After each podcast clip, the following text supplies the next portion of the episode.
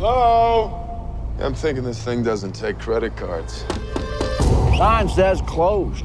We're looking for, uh, what's it called? Tillerman Road. I have to get you there. Getting back. That's your concern. Oh, this is awesome. Whoa. No way.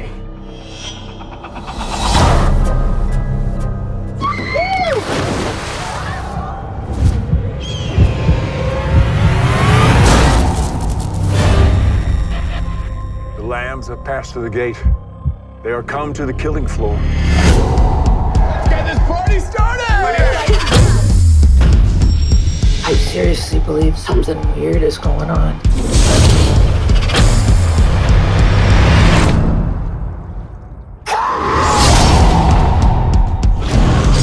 What is that thing? We have to stay together. This isn't right. We should split up. Yeah, good idea. Really? Oh! We gotta get out of here.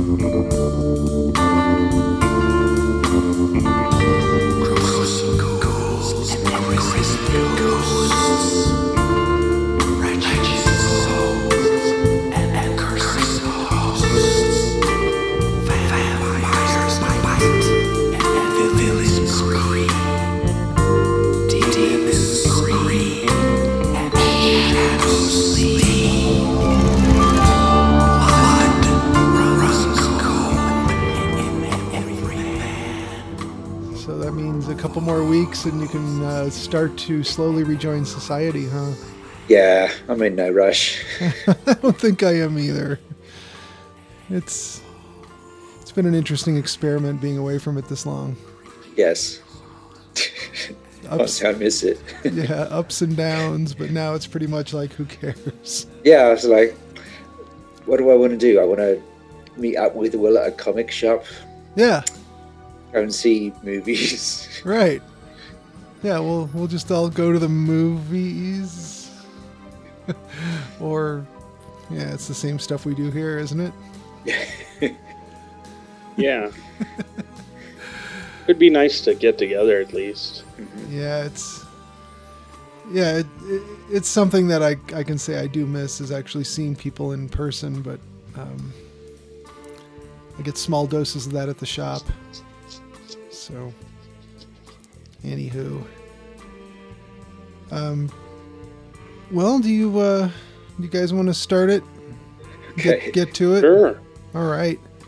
Hey, listeners, you're listening to yet another exciting episode of Chewing the Scenery Horror Movie Podcast. We are a podcast where we three friends get together. We're doing this virtually. Maybe that'll change. We don't know. And talk about a horror movie, which we will spoil. First, we talk about Recently Watched, which we try not to spoil, and we thank the Moonrays for giving us that song Intro Creature Features at the top of the show. You can uh, buy their music digitally on Amazon or Apple Music, and say hello to them on Facebook, where they are the Moon-Rays. I almost forgot to mention, we are not professional critics. Um, in other words, we're critics who don't get paid. Mm-hmm. It's kind of like being an artist. For professional artists, artists... Yeah. Same diff, right? So, uh, I'm Richard. I'm here with Jolien and Will. Good afternoon. Hello. So, guys, what's new? Not much. Did you watch anything good, Will? Yeah, you want me to do uh, yeah. Recently Watched? Yeah, yeah, that would be a, a, a good segue. Do it. Sure. I, uh, I started this week, finally, seven... years late, I believe seven years, uh, True Detective. All right. So, uh, fantastic series, just one that kept getting bumped further and further down the list. And, uh, so of course you're watching the one with, uh, with uh, Woody and Matthew, right? No, we skipped that one. We went directly to season two. Really? I understand that was the one nobody liked. So, so we decided we start with that. Maybe we'd like it. And, the, you know, we wouldn't have season one to compare it to. No, I'm kidding, but maybe I should have done that. It's all downhill after you do the first season. You're like, oh, yeah. man, it's, it's going to get better and better, right? Mm, well, there's nothing wrong with the other seasons if you didn't start out so strong. Yeah. Yeah, this first season, I can see why they would have trouble ever topping it. Right. I'm uh, probably a little more than halfway through. Um, just fantastic, as everybody knows from seven years ago. Uh, yeah. Next stop, The Sopranos. Yeah. Eventually, work my way back to MASH. Sure. And uh, I'm, I'm ending on I Love Lucy. Yeah. You're gonna you're gonna end on that broadcast of Hitler's speech. Yeah. Or Nosferatu or something. Thomas Edison's Frankenstein. There you go. Um, then we continued watching Discovery, uh, which I'm really enjoying. Yeah. Um, way more than I thought I would. I heard a lot of negative things about it, but I think that maybe I'm not as attached to Star Trek as as a lot of the viewers. I'm a lot more willing to to go, yeah, they're a spore drive, sure, but you know, Captain Kirk brought Jack the Ripper onto the Enterprise in season three of the original series, so goofy shit has always happened. It's a staple of Star Trek. Yeah, let's be um, clear. It's it's not like uh, there anyone should be super pious about being a, an original Star Trek fan, or any of them. Any of them. I mean, they they every every one of the shows has had something goofy. That uh, a few weeks ago, I mentioned I watched a documentary on uh, the making of the uh, movie Galaxy Quest, which is like an unofficial Star Trek movie. Um, and somebody in there said, Star Trek is being serious about ridiculous things. And I was like, that's a perfect description. I think it is. It is, you know, they're serious in the show, but there some really ridiculous things happen. So I'm really enjoying it. And I don't mind any of the, uh, you know, bits that have gone against canon, I guess. The change in Klingons is fine. Yeah, they look more alien, so yeah. I'm enjoying it. Yeah, we, we loved yeah. it. Uh, uh, I think you really like uh, season two as well. It's very much like um, you know, Dan Simmons' Hyperion. Oh, okay. Yeah. I'm looking uh, forward to it. I, I won't spoil it, but it'll definitely definitely reminded me of that. Okay, in several ways. Excellent. Yeah, I've, I've been I'm really pleased with it. I also like Picard, although I had a couple problems with Picard, but again, it was goofy stuff. Um, basically, at the end, I'm not giving much away. They get a wish maker. Mm, that was a that was a bridge too far for me. Yeah, talking of goofy stuff, there's that Q character, wasn't there? I, I've not yeah. watched Picard, yeah. but uh, he's in it, isn't he? He's going to be in season two, I understand. Yeah, but that, that was just I've like, always, mm. I've always loved Q though, because I don't know, he he plays really, even though again it's goofy, but he plays really well against Patrick Stewart. Yes, so it'd be nice to see John Delancey again. I've always liked him, uh, probably ever since Star Trek: The Next Generation. Um. Moving on, we are continuing, for some reason, with uh, Riverdale. Hmm. So how's your phone? Right. Ah, it's great. It's such a terrible habit to develop, though. Oh, it is. I'll start, I'll start doing it on other shows I find. Um, this week's movie, I started out because I had seen it before, even though I picked it. I was like looking at my phone at first, like, no, no, put it down. You got to pay attention to this, you know, even though you've seen it, you know what's going to happen. Um, uh, and then I watched um, a, uh, in addition to our movie, we I watched a movie uh, afterwards last night called Look Away. Um, I watched all of it. I'm not sure that I cared for it. It was a lot like a uh, R-rated version of a C W show. A moody teenage girl uh, trades places with her doppelganger that she sees in the mirror. Mm-hmm. Um, I watched it because doppelgangers are, I don't know, something I'm kind of interested in from a storytelling point of view. I think they're they can make an interesting story to have a double. It's not something that can really happen in real life, but uh, I don't know. I've always liked those kind of movies, so eh, give it a C. That's the one where uh, she's at a uh, private school. Um, I, I suppose they were at a private school. It was a school though with uniforms. Yeah, I, I did see that one. I, I think I talked about it like months ago, but uh, yeah, it could have been better. They, they could have punched it up a little bit in the script. But yeah, what are you going to do?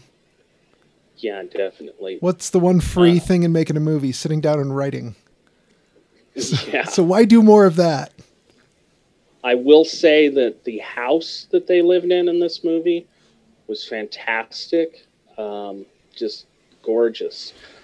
If I had a chance to film a movie in a house like that, I'd write any script, you know, just, just to, to, you know, film in that house. It was amazing. We also noticed during the uh, credits, they had a professional chef and sous, sous chef uh, listed in the credits. No cater waitering for this crew.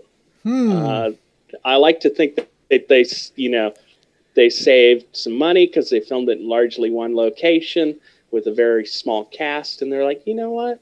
Let's eat right while we're doing this. Omelet bar. Real chef did. Yeah. Yeah. Yeah. Uh, I watched a bunch of YouTube crap. Um, uh, I watched a documentary on Jack Kirby. Ooh. It was okay. It was mostly just people saying, Jack Kirby was great. over and over and over again. Yeah. I wish they had okay. talked a little bit more about his life or his process in art or any of that. Um, I'm not, I mean, they talked a little bit about it. There'll be, you know, one guy will be, and they're all famous cartoonists as well, or writers. Um, they'd be like, oh yeah, he would start a page, you know, up in the upper right-hand corner and not plan anything out and then draw the whole thing. And, but that would be about it. Nobody can really talk mm. anything about, you know, much else. Nothing, nothing I hadn't heard before, I don't think. Yeah. Um, from elsewhere. Um, so, yeah. Um, I think that's about it. Um, yeah. Hmm. Jolene, you want to go next? Uh, I didn't see any movies. Um, well, that's easy. I'm about two weeks from finishing this project, so uh, I. Uh, whenever I'm getting towards the end of a project and I know that I can get it done in time, I remember the story of the tortoise and the hare, and that gives me another boost. Yeah. He's like, no, okay, don't relax, don't relax. Um, so, uh, yeah, on uh, on uh, lunch breaks, we watch a bit of T V. So we watch, uh, we've been watching Kung Fu and um, uh, Ultraman Taro. Um Uh, Emily's been watching The Irregulars on Netflix. Mm. The Irregulars were this uh, this kind of uh, street kids that helped out Sherlock Holmes, and this one has got a uh, more fantastical bent to it. But uh, yeah, that's on Netflix right now, and she's enjoying it. So, mm. uh, I read a book, another book of uh, lost films. You know, films that are either have been lost in, uh, or they never got made, or they were drastically changed. Uh, by the time they were re- released. Uh, and this one was all about Japanese monster movies and T V shows. So right. uh, it, was, it was fun for me to read anyway. Yeah, right up your alley. Yeah.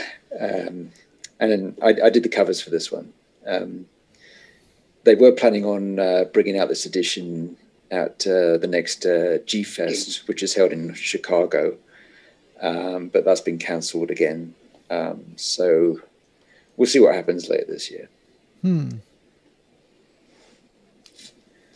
So that was about it? That was it. Oh, man. That wasn't much at all. Um, I think... I, I, I just draw Japanese ghosts twelve hours a day. Yeah, you know. Like norm- then I sleep, and then I get up and do it again. Like normal people do. Yeah. Um, I think last week I left I left a movie out that I was going to talk about. I think I did talk about The Banished, which uh, takes place in the nineteen thirties. And it's about this pastor sort of character and his wife, and you're not really sure what's going on. I think I talked about that one, but I think I forgot to talk about another one I had watched, and I'll bring it up now. Um, this movie called Scream Print, not Screen like a like a screen, but Scream like a shriek. Okay, Scream Print. Now, I'm going to say that the, it's, it's kind of weird. Like when it's an environment that I'm in every day at work, to watch somebody's depiction of it on screen yes. is kind of weird because uh, it's like, I know what all the tools are. I know what the workflow and the process is like. And it's not a whole lot of uh, the shop looking like they took an empty warehouse, lit it up brightly, and then, uh, and then decorated it with the tools of the trade. It just looks fake. You know, like these boxes on, on all of these shelves, like, no man, the boxes are on the floor and they get filled back up and they go out the door the second they're done. You know, this is, this is how a, a production screen printing shop would work. But uh, there's a whole bunch of clients complaining and lying around, lounging, waiting for their orders, and, and people printing these things by hand. And it just doesn't look real. It's set in New Orleans. The the characters are mostly kind of unlikable and kind of two-dimensional. And the the gore... So that part they got right. Yeah, that, that part's right. Pretty much you walk in the door, you don't like anyone you meet. Anyone who walks in the door, you don't like them either. Yeah, pretty much. Um, just add weed and it would be like the ones I worked in back in the nineties. But, uh, you know, not inside the shop, but, you know... everyone before they head into work. Uh, it's, it's a dumb slasher movie. I would say if you're in the mood for a dumb slasher and you want to laugh about screen printing, uh, sure. So what's the gimmick? How does it connect? Oh, the way it connects is uh, all of the clients of the shop are being killed. Coworkers and clients are being killed off. And uh, it just seems like somebody's killing off the competition because everyone's competing to sell T-shirts in New Orleans. It's like, eh, I don't know. There's about a billion tourists a year. So uh, I think you could all sell somebody a T-shirt. Everyone just relax and quit killing people. But it's, it's dumber than that. I mean, the whole the motivation of the plot is uh, does seem to be killing off the competition. Uh, the guy who played Jason in the first Friday the thirteenth movie, like the mutant Jason, uh, Ari Lehman, I think his yeah. name is. He has a bit part in this. So it's kind of like, I know who that guy is with the D'Artagnan beard. Yeah. He used, he used to be Jason forty years ago. Anyway. Uh, yeah. So Scream Print. Um, so if you put all that time and effort you put into stalking and murdering people into making your own darn t-shirts. Yeah. Yeah. Or, you know, just being more efficient with your marketing and your, and your d- distribution. Yeah. Then you wouldn't be facing prison time or, or, you know, maybe getting yourself killed while trying to kill someone else. So, mm-hmm. yeah, it, it, it's a pretty dumb movie if you want to watch something completely dumb, but at least the camera kind of moves fluidly and the lighting is good.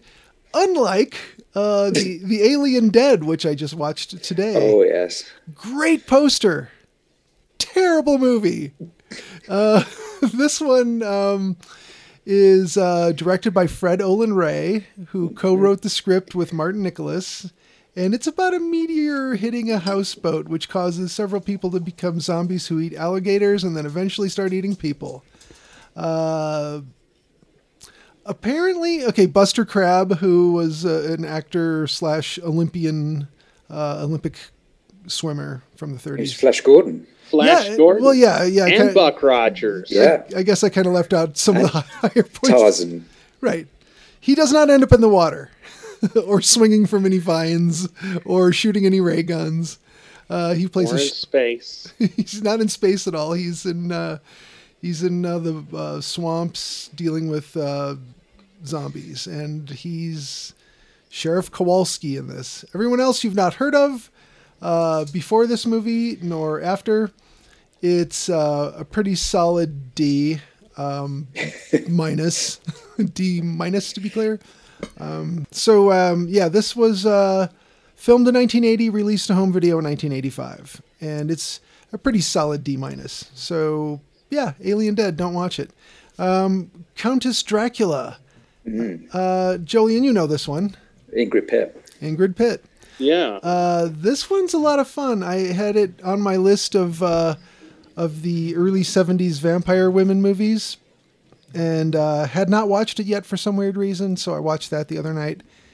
It's a lot of fun. It really is. And uh, it's that that whole uh, Portrait of Dorian Gray thing, except it's got the uh, uh, it's got the whole uh, Bathory uh, angle to it too. So it's it's the best of both worlds. You know, the woman has to keep drinking young women's blood in order to make herself young again. And yep. So it's, it's pretty, uh, it's pretty fun. You know, it's, it's Hammer, and it's got all, it's all the trappings of a Hammer movie. You know, that's what you want. I recommend it for anyone who is in the mood for something Hammer, and that's it for me. Um, and of course, Cabin in the Woods. So Will, you picked it. Tell us why you picked it. I picked it.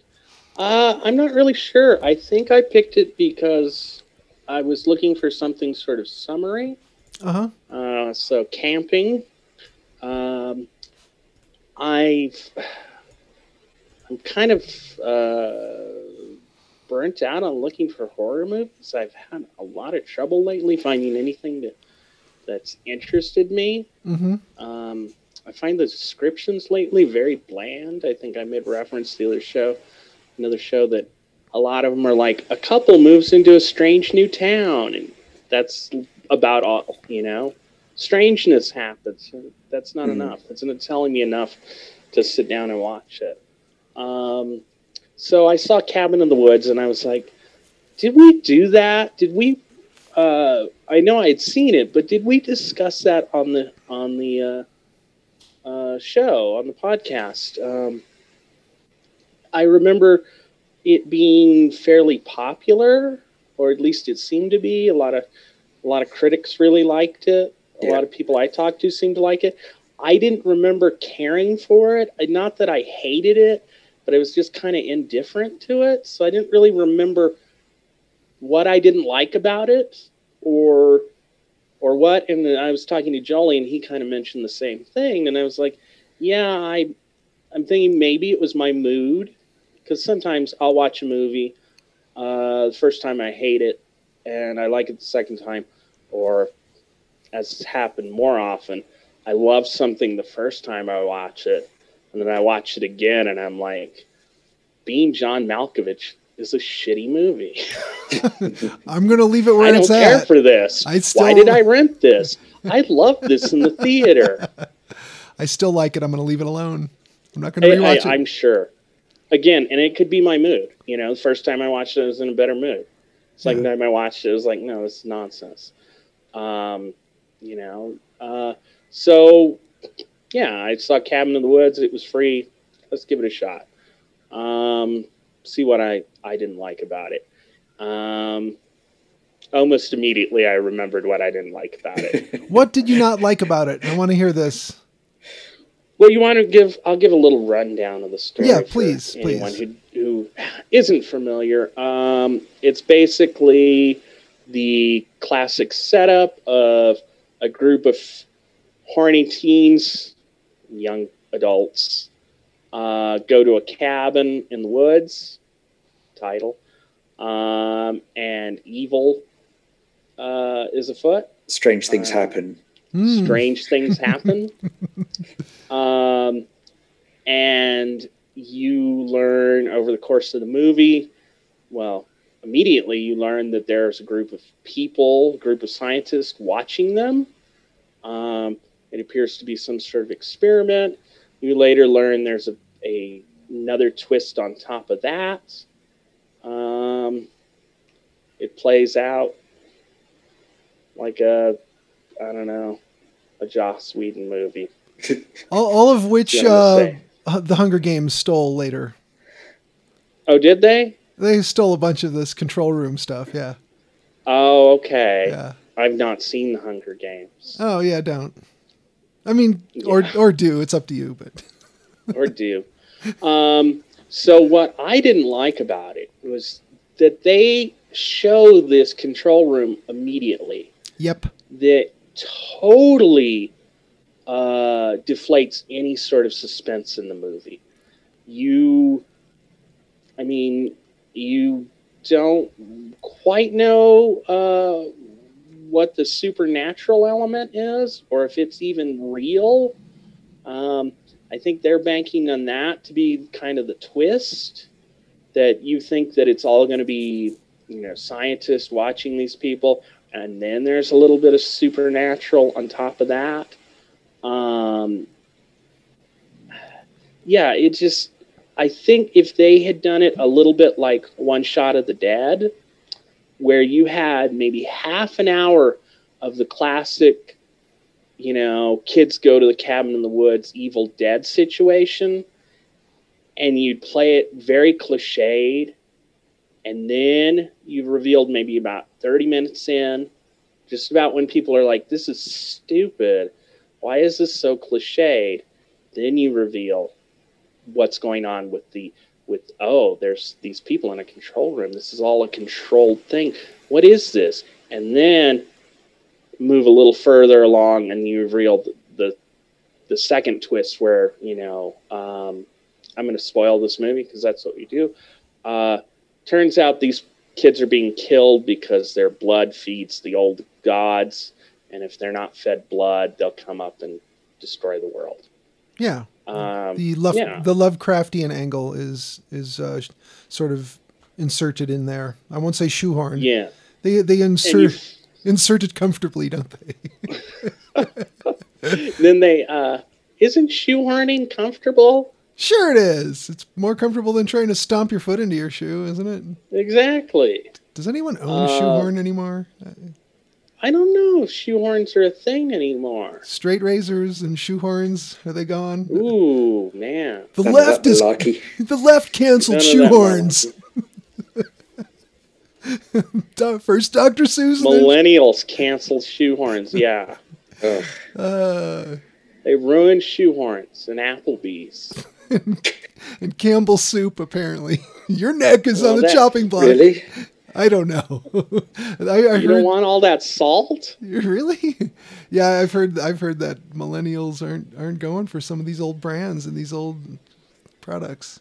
That they want actual food. Yeah. Organic resources and yeah, health and or, stuff like that. Conversely, they can't even afford Campbell's soup. Right. Mm. Why not? They all live with their parents, right? We can't afford Applebee's. We can't even afford Campbell's soup. Yeah, that's what I lived off when I was youngster. Yeah. Soup and, yeah, a lot of soup. Yeah. Yeah.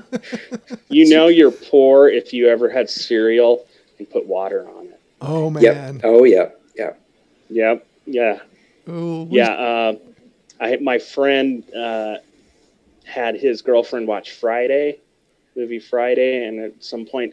The dad pours either pours cereal or he tells the guy, just use water on your cereal. And she's like, that's ridiculous. Who would do that? He felt all embarrassed. He's like, oh, that happened way too often in my family. Because they were very, very poor growing up. And when he was growing yeah, up. Yeah, it's just cornflakes with water and sugar. Yep. Yeah. Builds yeah, character. It does for, build for, character. For milk requires a, a fridge and everything. It just spirals out of control. You know? It does. Yeah.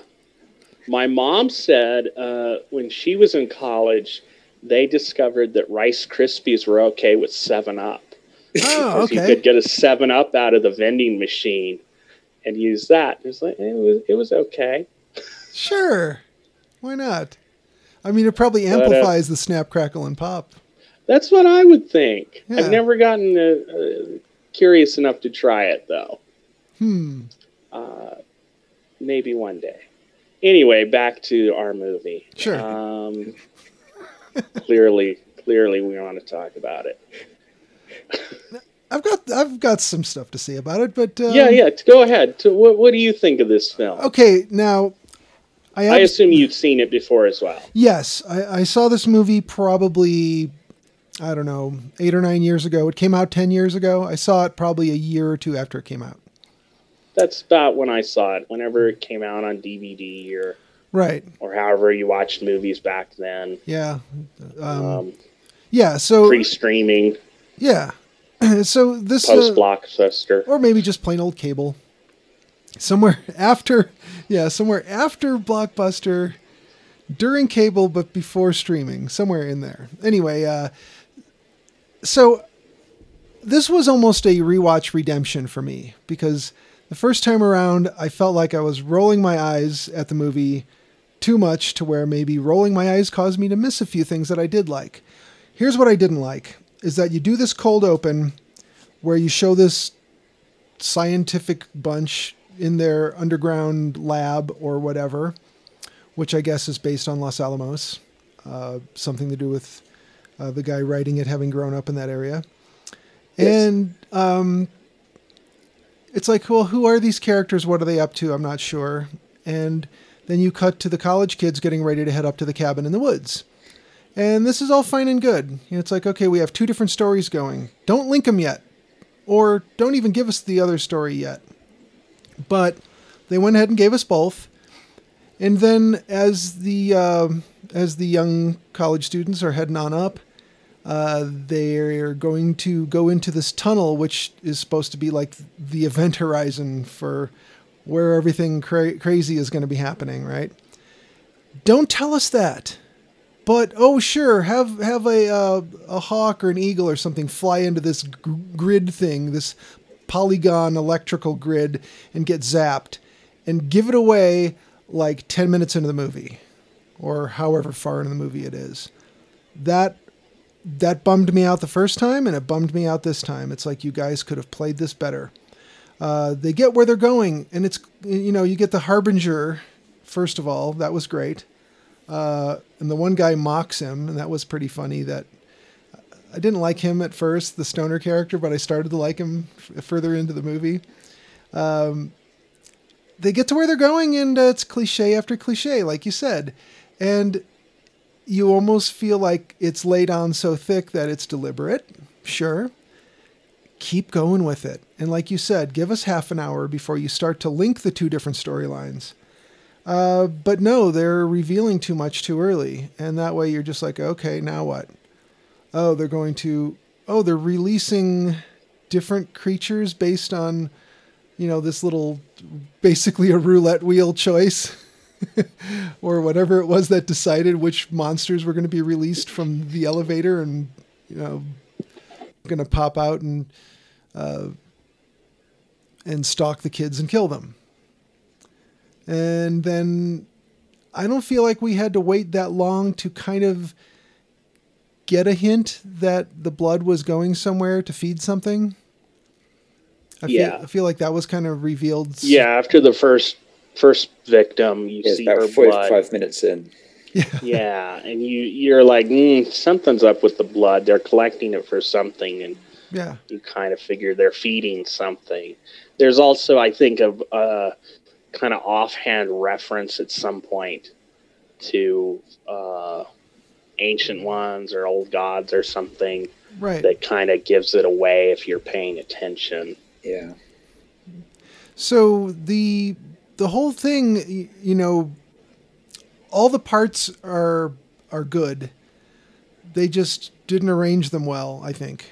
This this could have been, and and we we've joked several times on this show about, you know, this this could use a fan edit. Oh, you could slice and dice this thing and rearrange it and make it a better movie.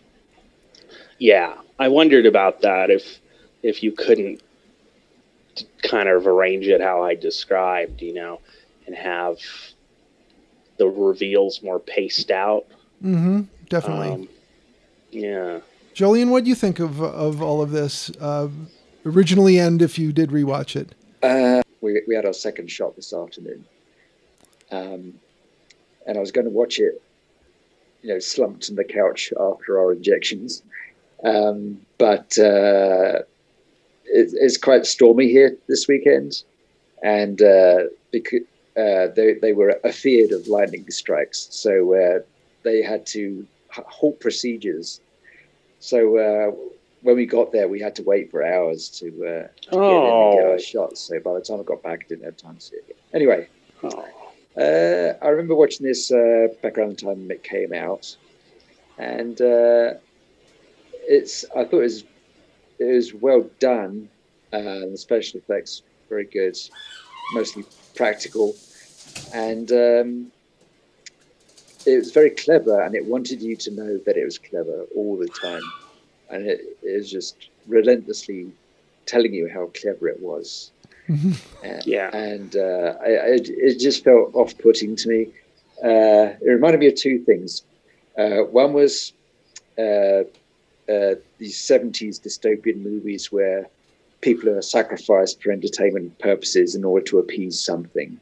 Right. So in, back in the seventies, it'd be to pacify the population. So you have films like Punishment Park, uh, Rollerball, um, stuff like that. So this was like a familiar situation to me.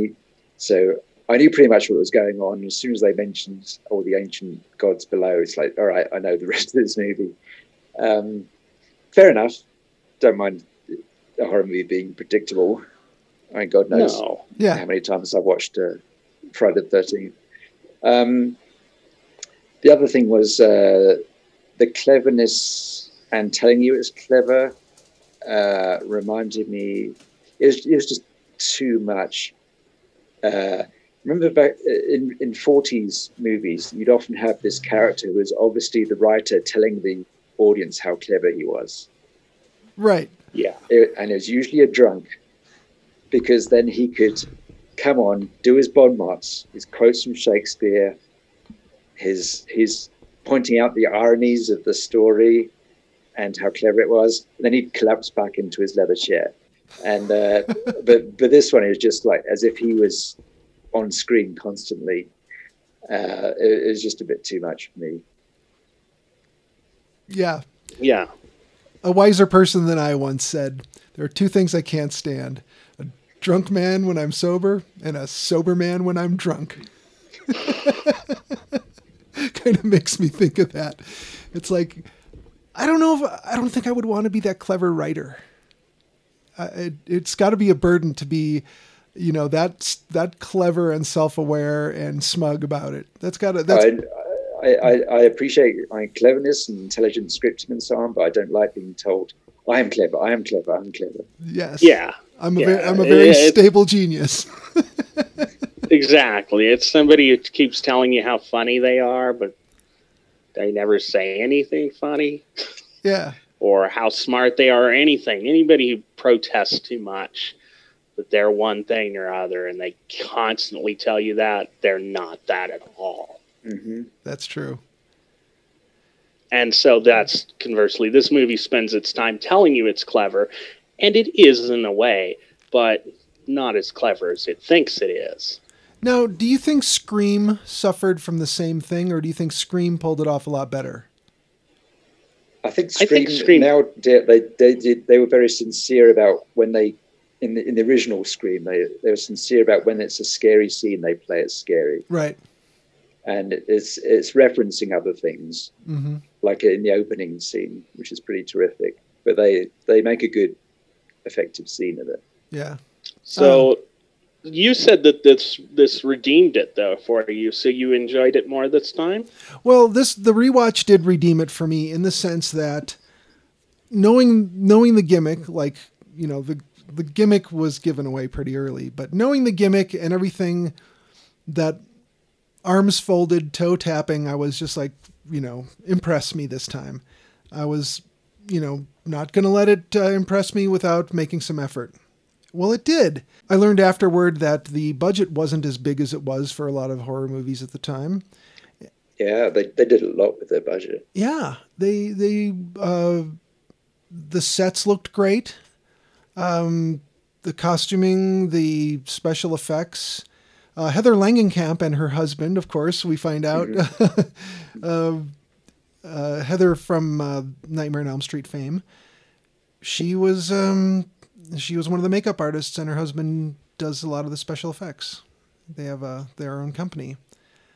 Wow. Yeah. So the wet hillbilly zombies looked great. Uh, one complaint, the bear traps on the chain. Bear traps don't work that way. They're way more sensitive. You can't throw a bear trap and have it snap somebody on the back. Uh, the second, yeah, it's like Master of the Flying Guillotine. Yeah, yeah. It's like, how does this, what, what are the mechanics of this thing? It just knows when to, you know, when to trigger. Because no, yeah, that when I had to stop it and back it up because he, the zombie, lets go of it. He's on a chain when it's first revealed, and the bear trap's clearly closed. Yeah, and then he throws it, and it like Chris Hemsworth is hit with it, and I'm like, did it get him, or did you just whack him with it? But then it snaps the girl on the back. I'm like, how does that work? Yeah. And I, I know I told you guys this story before, and I'll keep it brief, but growing up, it was kind of a fun party trick I used to watch my dad do. He had gotten a bear trap from somewhere, and uh, you have to stand on the thing to push the spring down to set it. And then when the jaws are all the way open, there's a little tongue you flip over onto it. And you have to kind of hold that with a twig, or hopefully you've got fast hands, but you have to kind of hold that thing in place and let go. And yeah. His mm. his party trick was to drop a beer can into it, and uh, and it's it's amazing. The thing doesn't even get to fully bounce, and those teeth are just driven into it in a split second. And mm. so maybe I'm more critical because I've been around a bear trap a whole bunch and got to see a lot of beer cans get destroyed by the metal fangs. Um, yeah. So other than stupid criticisms like that, uh, I loved the wet hillbilly zombies, and we did finally get to see the one-armed girl, and it was great. So you tied that into the lore that came with the cabin and all of that Latin stuff that, of course, was very reminiscent of Evil Dead, Evil Dead two.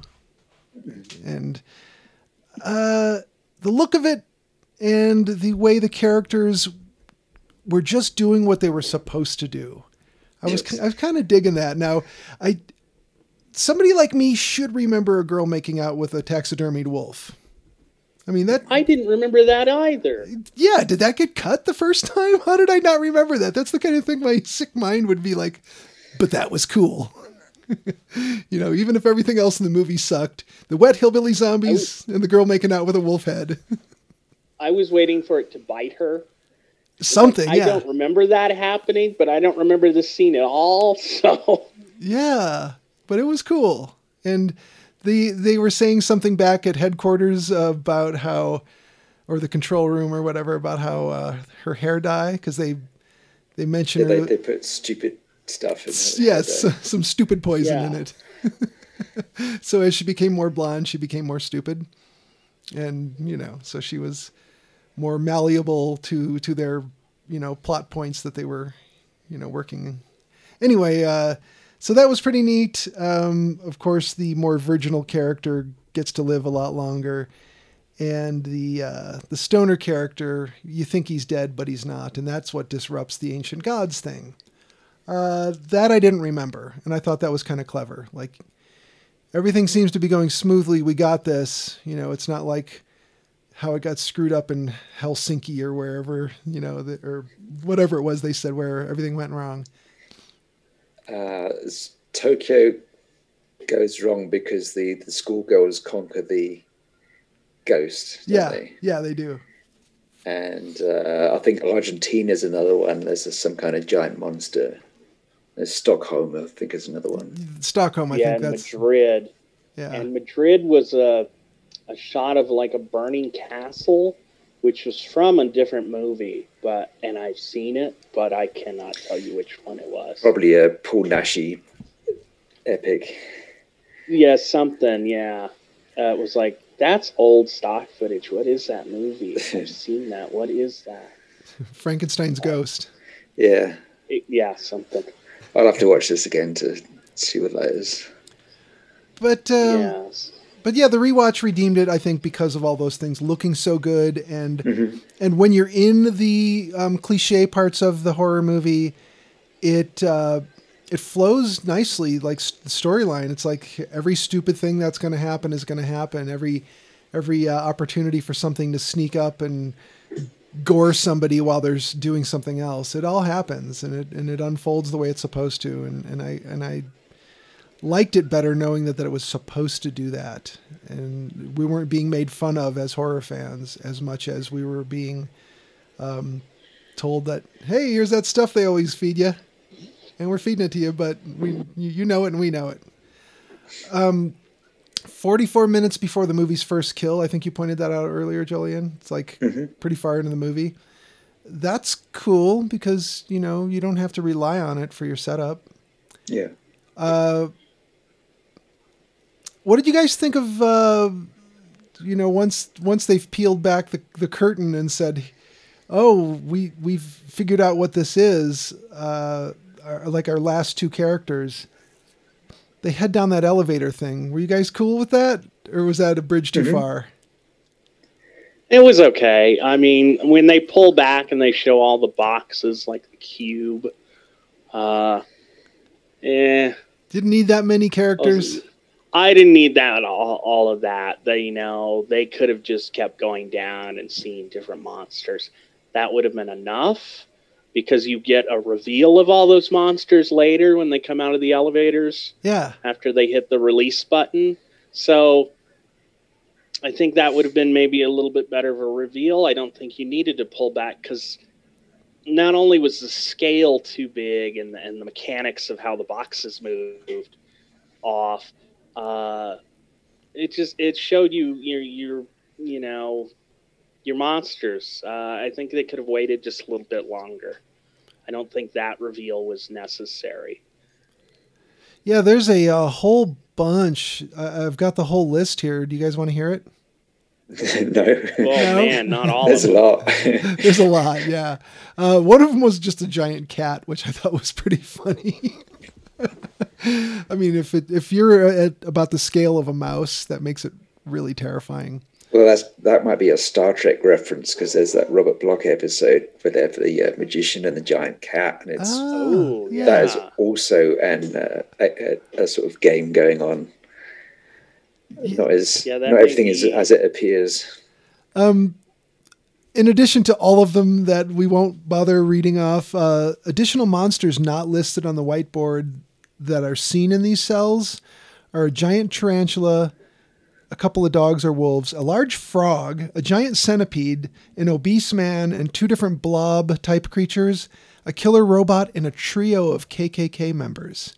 Yeah. Now, the one that I didn't catch at all, like a lot of this stuff, it's like when they tell you this, you go, oh, I kind of caught a glimpse of that. If you look closely when they first release all the monsters, there's a flying purple people eater, as as in the, the novelty song. Uh, it's a, really? I, guess, I guess it's in the up, upper left-hand corner of the screen near the ceiling. So, okay, I saw that. Yeah. Because yeah. it picks up like a uh, part of a soldier and it's like flying in a circle. Yeah. And there's guts and stuff dripping out of the soldier. And then he drops it at the end of the scene. Yeah.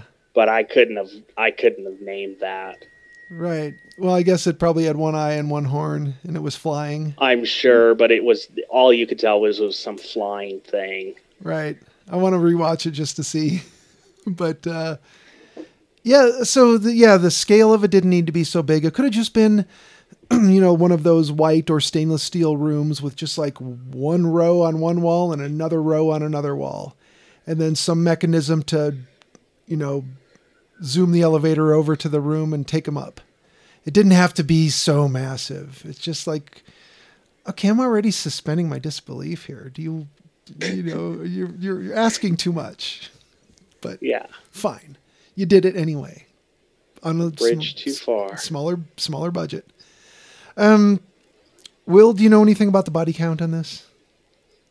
Mm, I guess it's pretty high. There are a lot well, of soldiers. The entire planet. You'll see. That's oh yeah, right. So technically, it's got Jason Voorhees beat by a lot. Uh, if you don't count the entire planet at the end of the movie, it's sixty-nine deaths. Um, that's a lot, but uh, six billion eight hundred seventy-three million and some change eh, at the t- population of the planet at the time would be the technical body count, which is pretty high. Have they ever blown the whole planet up in another movie, a horror movie, that you guys can think of? Mm, I feel I'm like sure there's been ones when, you know, a lot of the almost. forces of darkness overwhelm the uh, the heroes at the end and take over. I yeah. can assume a lot of people are going to die. Yeah. But I don't know. uh, another horror movie? Not off the top of my head. I can't think of one. Yeah, I can't either. It it seems to me that uh, that there's got to be other movies where something like this almost happens and they stop it at the last minute, or they don't tell you for sure that it happened, but but that big hand bursting out of the earth tells you that yes, it's it's been done. So yeah, yeah, yeah. I, I liked that the ending was, you know, everybody was doomed. Yeah. Um, yeah, there there were th- parts of this I, I really liked. Uh, I thought the acting was great. I thought, like you've said, the sets were good. Um, it just, it had a lot of the pieces that it needed that really worked, but it just didn't come together. Um, what did you guys think of the Chris Hemsworth death? Because he was not a big movie star at this time. He was just getting started. Yeah, this was the year before Thor, I think. Yeah. Uh, he decides, you know, because you have this um, Chekhov's dirt bike on the back of the R V. So, you know, that's going to come into play at some point. He decides he's going to try and jump the ravine and go for help. And hits the grid, the polygon grid, and falls to his death. I was kind of thinking as he was winding up to do it, I was thinking he's just going to fall short of the other side and just look foolish as he plummets to his death. But yeah, he he hit the electrical That thing. Would have been great. That would have been funny. Like Homer Simpson on the skateboard. Right. Or Evil Knievel, an actual daredevil. Yeah, in real life. At the Snake River Canyon. Or Caesar's oh, Palace. That would... You know. Yeah, he just didn't make it because I don't think he would have made it on that dirt bike.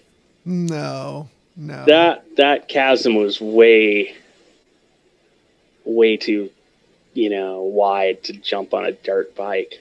It just had to be... Especially with the little run he got. Yeah. It just had to be wide enough to not be able to jump it, and no logs are lying around to make a bridge out of. That's all you need. It didn't have to be that wide. It just had to be doable for him to do it, and then maybe just like wipe out at the end and fall. That I mean, or fall short. It, yeah, I could have done without that whole grid thing. Yeah, that was kind of dumb. They could have just had it. Oh, he can't jump that. He tried and he died. Yeah. Um, you know, and then like the other guy, he he gets the idea. Well, we'll just take the road the other way, but he, then he gets killed and the R V crashes. Yeah. Uh, ending that plan. So yeah, they didn't they didn't need that big weird grid to keep them in. They had more conventional ways like blowing up the tunnel. Um, yeah. Yeah. That's all they had to do. Um, so it's things like that, you know, and the big box, big room with all the boxes, like mm, a little too far. Maybe if you just take it back just a little bit. Yeah. Reel it in a little, people. That's all you got to do. Um, yeah, I, I would say uh, this is usually the point where we talk about recommends. Um, do you feel like you could recommend this to horror fans? Jolien, what do you think? Uh, I'll have to see it again. Yeah. Uh, I, I didn't. Uh, I mean, there's lots to like about it, like the cast and the. And it is clever. Um, and the, the monsters look good. Yeah. And they they, they had to reinvent a lot of monsters. That's it was a really impressive job.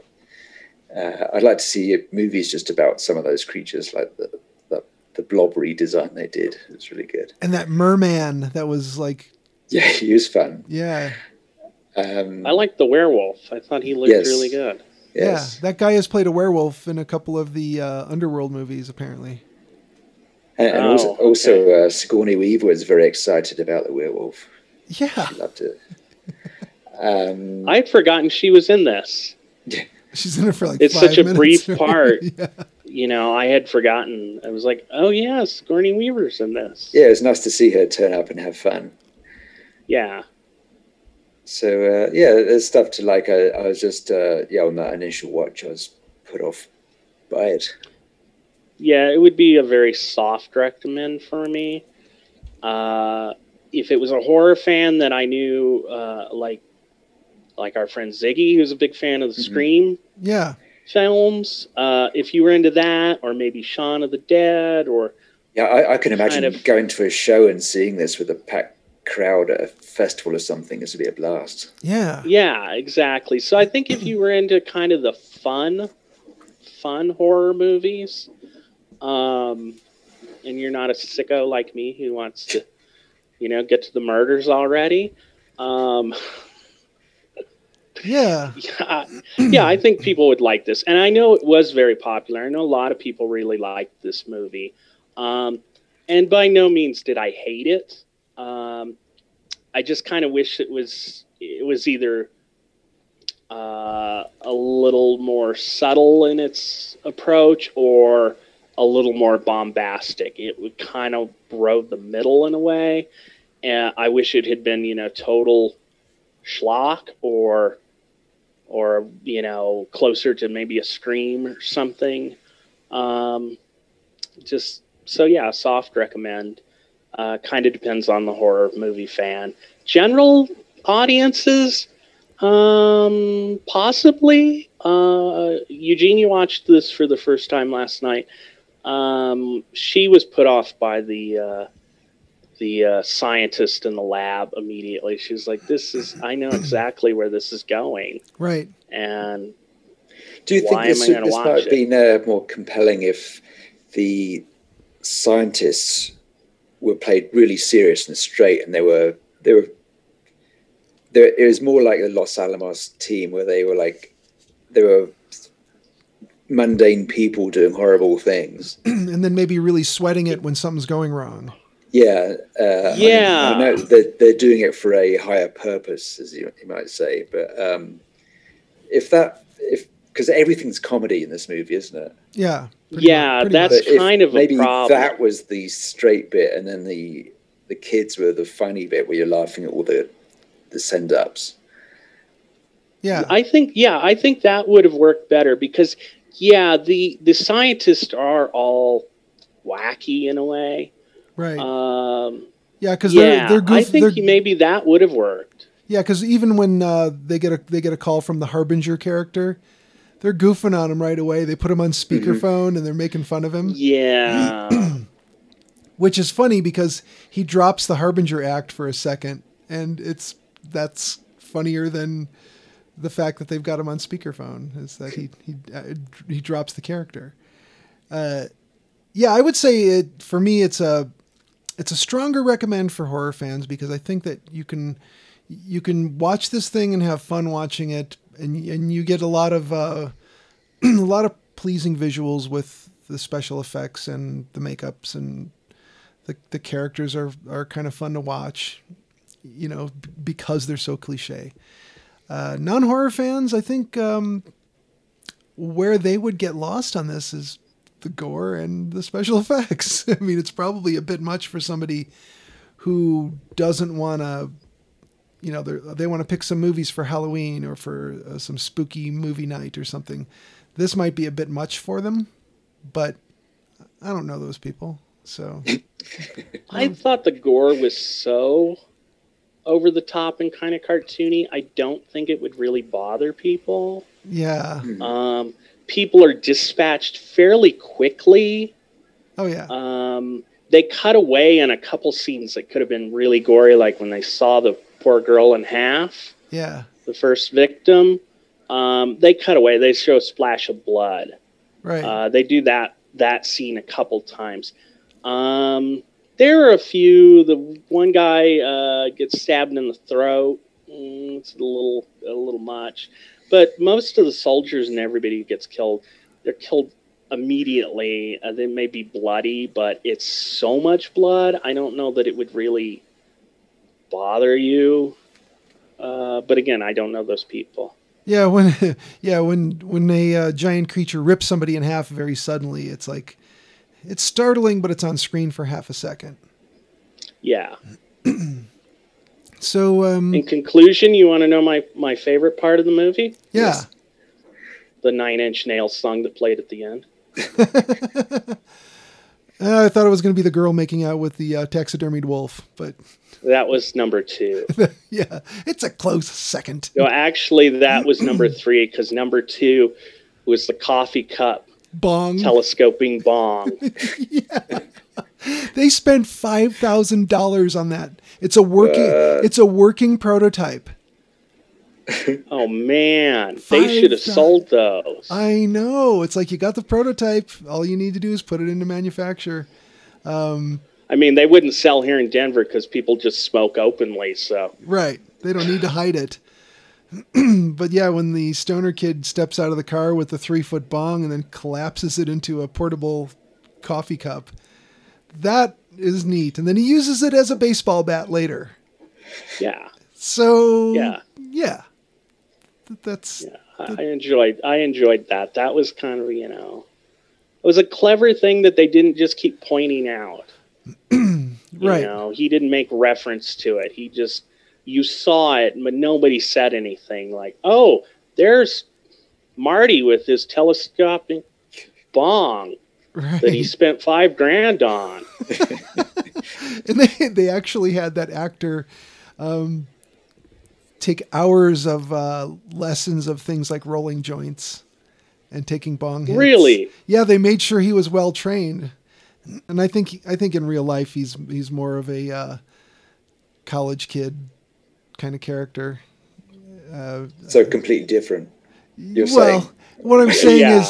is he's more of a these... college kid can't roll a joint. Nah. The kind, the kind of college kid he is, is the kind that goes to Yale and has that kind of money. Oh, preppy.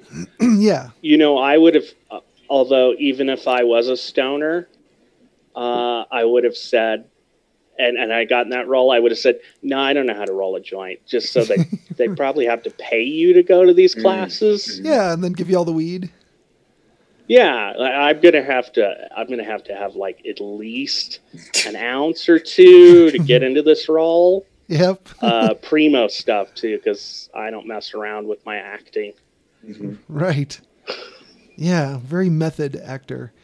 Um, yeah. Yeah. So I would say uh, it was redeemed on the rewatch for me and uh, Jolie, and I hope you uh, get a chance to look. Um, is next week my pick? Uh, yes. I think it is because, yeah, Jolien, you picked the Piranha two movie yep. last time. All right. And I'm I, proud of it. Yes, you should be. Yeah. I, I, you should be. That was a good one. I so, enjoyed that one a lot. So far, uh, yeah, we're, we got a, we got two in a See, row. See, that's the kind of schlock I like, you know. Yeah. This movie had been a little bit, you know, mm. a little more in that that vein. I don't know. Anyway. Well, um, there's one on Shudder that I don't know much about or nothing about. It's technically brand new, uh, released this year. I don't know if it was made much previous to that. It's called The Power. And uh, this one is directed by Karina Faith, who I don't know, or Karina Faith. Um, it takes place in London, nineteen seventy-four. As Britain prepares for electrical blackouts to sweep across the country, trainee nurse Val arrives for her first day at a crumbling East London Royal Infirmary. With most of the patients and staff evacuated to another hospital, Val is forced to work the night shift in the empty building. Within these walls lies a deadly secret, forcing Val to face her own traumatic past in order to confront the malevolent force that's intent on destroying everything around her. Asbestos. So there we go. Um, will asbestos. Yes. Uh, uh, uh, they, that was more of a description than spoiler. Just more of a description than you've been getting lately. It's only ninety-three minutes, Will, and if you shut it off as the credits start, it'll be at ninety minutes. Well, I can tell you what Perfect. my my pick's going to be. What's it going to be? Uh, also on Shudder, they finally have Peninsula. What's that one? That's the sequel to Train to Busan. Oh, oh yes! Wow, really? Okay, so we, I guess we, right. we can all be, uh, yeah, listeners included, we can all be ready for the next pick. Mm. So there's two yeah, Shudder. I watched it a while ago because it came out on disc, but it's, yeah, it just brought it, just came out on Shudder. And excellent. For any listeners who don't have Shudder, you can get a free trial.